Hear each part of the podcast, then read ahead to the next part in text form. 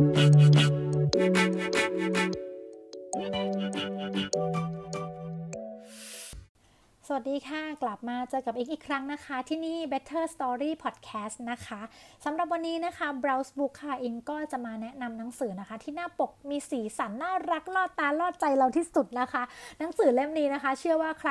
หลาย ๆ คนนะคะ น่าจะเคยเห็นจากเชลฟ์งานหนังสือหรือว่าเชลฟ์ในร้านหนังสือแล้วก็น่าซื้อน่าโดนน่าหยิบมากนะคะ หนังสือเล่มนี้ชื่อว่าปาฏิหาริย์แมวลายส้มผู้พิทักษ์หนังสือค่ะ พอพูดชื่อหนังสือไปแล้วนะคะ ชื่อว่าทุกคนนะคะ อาจจะเอ๊นึกไม่ออกว่าหน้าปกเป็นยังไงที่บอกว่าสีน่ารักล่อตาล่อใจนะคะ หน้าปกนะคะเป็นหน้าปกสองสีนะคะ ด้านซ้ายเป็นสีน้ำเงินนะคะ ด้านขวาเป็นสีส้มนะคะ แล้วก็มีแมวตัวหนึ่งนะคะ เป็นแมวลายส้มเนี่ยแหละค่ะนั่งอยู่บนกองหนังสือนะคะ คือหน้าปกหนังสือสีสันดึงดูดแถมมีแมวด้วยนะคะ แล้วก็เป็นแมวลายส้มซะอีกนะคะ แล้วก็ ออกแบบแพคเกจจิ้งออกแบบปกมาได้น่ารักมากเลยนะคะ อิงบอกเลยว่าเล่มนี้หยิบมาได้ไม่ลังเลเนี่ยคือส่วนหนึ่งนะคะ หน้าปกสีน่ารักล่อตาล่อใจเรามากเลย และยิ่งเรื่องราวนะคะ พูดถึงเรื่องราวของร้านหนังสือด้วยนะคะ อิงก็รีบจัดมาอย่างไวค่ะสำหรับภาพรวมนะคะของเล่มนี้เนาะเเล่มนี้เป็นหนังสือนิยายนะคะ แปลภาษาญี่ปุ่นนะคะสำหรับอิงเนี่ยอิงคิดว่าอิงเองนะคะ อาจจะยังเข้าถึงยากสำหรับ นิยายญี่ปุ่นอยู่นิดนึงนะคะ หมายถึงตัวเองนะคะ เข้าใจเขายากเนาะอาจจะยังมีวัฒนธรรมบางอย่างที่อิงอาจจะยังมีความเข้าใจน้อย หรือว่าสำนวนภาษาในภาษาญี่ปุ่นพอแปลมาแล้วนะคะ อาจจะทำให้อิงงงงหรือสับสนไปบ้างนะคะ อาจจะมีการต้องอ่านจากซ้ายไปขวาขวาไปซ้ายหรือเปล่า หรือต้องมีการตีความมากกว่าหนึ่งชั้นหรือเปล่าอะไรแบบนี้นะคะ เลยรู้สึกว่าสำนวนในหนังสือนิยายของญี่ปุ่นในหลายเล่มนะคะ ไม่ใช่แค่เล่มนี้นะ น่าจะเป็นอะไรที่ยังเข้าใจยากเข้าถึงยากสำหรับอิงอยู่นะคะ เนื้อเรื่องสำหรับเ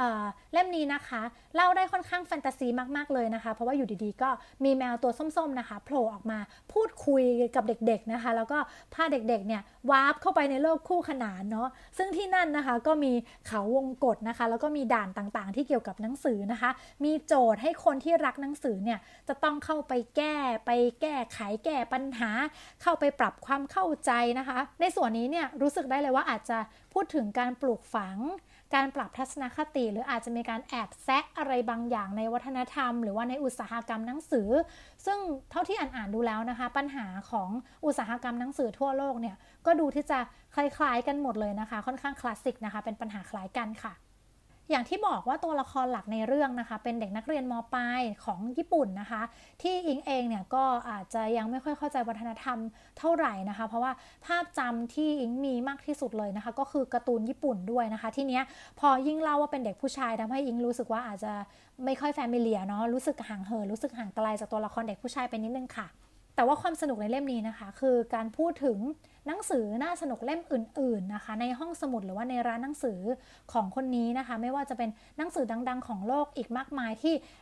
นำมาโปรยโปรยเกริ่นๆให้ได้ฟังนิดหน่อยนะคะเพราะอ่านจบแล้วทำให้เราอยากจะลิสต์ออกมาแล้วก็ไปหาอ่านตามเพิ่มเติมเลยแหละ จริง ๆ นะคะ พักหลังๆนะเองรู้สึกว่าหนังสือ นิยายหลาย ๆ เรื่องนะคะ ที่พยายามจะเล่าเรื่องราวของเจ้าของร้านหนังสือ เจ้าของห้องสมุดนะคะ ก็จะมีการพูดถึงนะคะ การอ้างอิงหนังสือเล่มนั้นเล่มนี้อยู่ในนิยายของตัวเองนะคะ ซึ่งอิงก็รู้สึกว่าเป็นเสน่ห์ที่ดีนะคะ เป็นการแบบแนะนำหนังสืออื่น ๆ ในหนังสือตัวเองอะ่ะมันดูแบบมันดูเป็นอีเวนท์ที่น่ารักแล้วก็มันทำให้คนที่อ่านนะคะ อยากจะไปหาอ่านเพิ่มเติมอยากจะไปต่อยอดไปอีกนะคะ เป็นการวนลูปอ่านแบบไม่รู้จบนะคะ ซึ่งอิงชอบอะไรแบบนี้มากเลยนะคะ แล้วอิงรู้สึกว่าหลังๆเนี่ยอิงเจอหนังสือที่เล่าในแนวๆแบบนี้บ่อยขึ้นเหมือนกันด้วยนะคะ ก็น่าสนุกดีค่ะสำหรับโค้ดนะคะที่อิงเอามาฝากจากหนังสือเล่มนี้นะคะ คือการ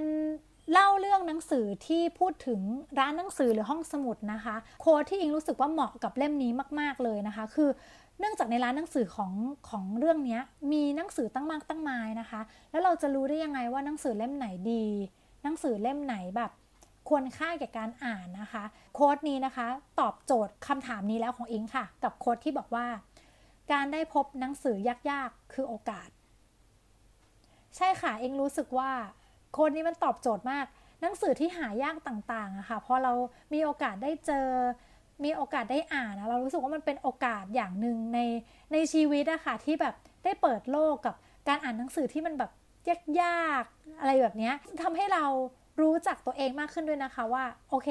อันนี้มันยากเกินไปสำหรับเราเรายังเก่งไม่พอเลยต้องพัฒนาตัวเองอีก หนังสือก็เหมือนเป็นครูเป็นชาเลนจ์อีกแบบหนึ่งของเราด้วยนะคะอิงก็เลยรู้สึกว่าโค้ดนี้มัน ค่อนข้างเหมาะกับหนังสือเล่มนี้ด้วยนะคะ เพราะว่าในเรื่องเนี่ยตัวละครก็จะต้องไปเจอกับหนังสือยากๆอีกเยอะมากเลยค่ะใครที่ไม่เคยอ่านนะคะ แนะนำว่าให้อ่านสนุกสนานเพลินๆ ใครที่ชอบอ่านนิยายแปลจากญี่ปุ่นนะคะ น่าจะชอบแล้วก็อย่างที่บอกนะคะ มีแฟนตาซี มีแมว แล้วก็มีหนังสือนะคะ ใครที่ชอบ 3 อย่างนี้คิดว่าน่าจะชอบเล่มนี้เช่นกันค่ะ กับปาฏิหาริย์แมวลายส้มผู้พิทักษ์หนังสือนะคะ ผลงานจากคุณนัสึคาวะโซสุเกะค่ะ ก็สามารถติดตามพูดคุยกับอิงได้นะคะ ทุกช่องทางโซเชียลมีเดียเหมือนเดิมนะคะ ไม่ว่าจะเป็น Facebook Twitter b l o g d i t แล้วก็ YouTube ด้วยนะคะ อยากให้อิงรีวิวหนังสือเล่มไหน หรือว่าอยากให้พูดคุยเรื่องอะไรนะคะ ก็เข้ามาคอมเมนต์นะคะ Twitter Message อะไรก็ได้นะคะ ส่งกันมาได้เลยนะคะ เข้ามาพูดคุยกันหน่อยนะคะ กลัวอิงเหงาเนาะก็เจอกันได้ทุกช่องทางของ Better Story Podcast นะคะ สุดท้ายนี้นะคะ หวังว่า podcast นี้จะมีประโยชน์กับคุณนะคะ เอาไว้เจอกันใหม่โอกาสหน้านะคะสำหรับวันนี้อิงไปก่อนแล้วนะคะบ๊ายบายค่ะ Thank you.